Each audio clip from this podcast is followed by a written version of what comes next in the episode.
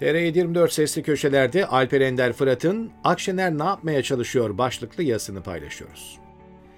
Meral Akşener'in Ekrem İmamoğlu'nun mahkumiyet kararını duyar duymaz başkana sarılarak gösterdiği tepkiyi anlamlandırmak bir hayli zordu.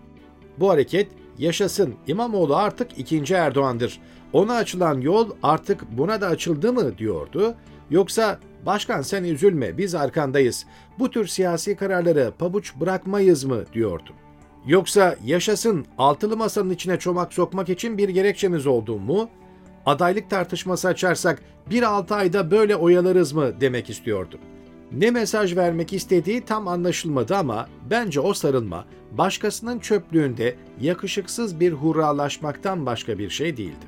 Nezaket kurallarını bir tarafa bırakarak Genel Başkan Kemal Kılıçdaroğlu'nu bile beklemeden İmamoğlu'nun yanında fotoğraf veren Akşener'in kraldan daha çok kralcı olmasının anlamı nedir?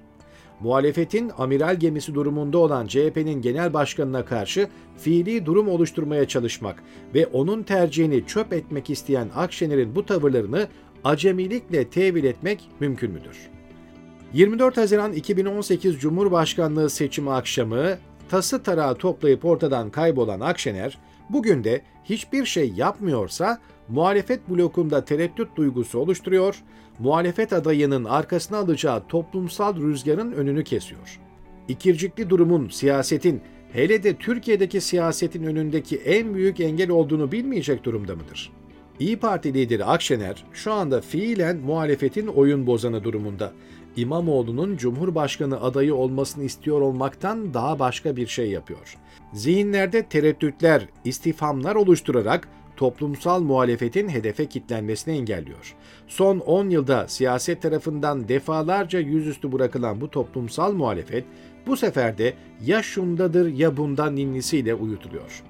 AKP'ye yapılacak en büyük hizmet bütün muhalefetin bir yerde toplanmasının önüne geçmekti.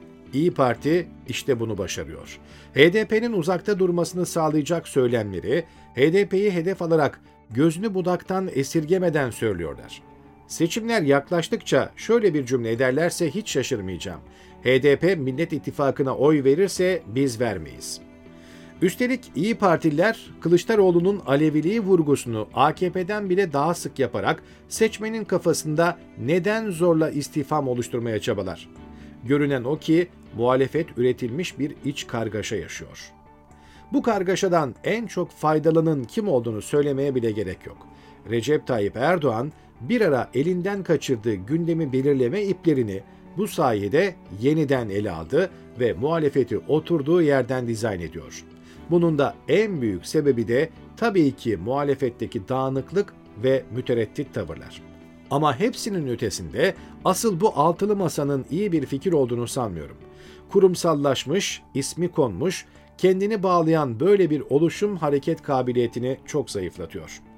Oysa muhalefetin başına geçecek ve toplumsal rüzgarı yakalayacak bir isim yeterdi. Erdoğan otokrasisinden rahatsız olan herkes ister istemez o ismin arkasında saf tutmak durumunda kalırdı. Günlerdir, aylardır istikşafi görüşmelerle, uzun uzun konuşmalarla, ağırlamalarla, ağırlanmalarla, top çevirip durmakla boşa vakit harcandı. Yapılacak tek bir şey vardı, o da esen rüzgara karşı yelken açmaktı.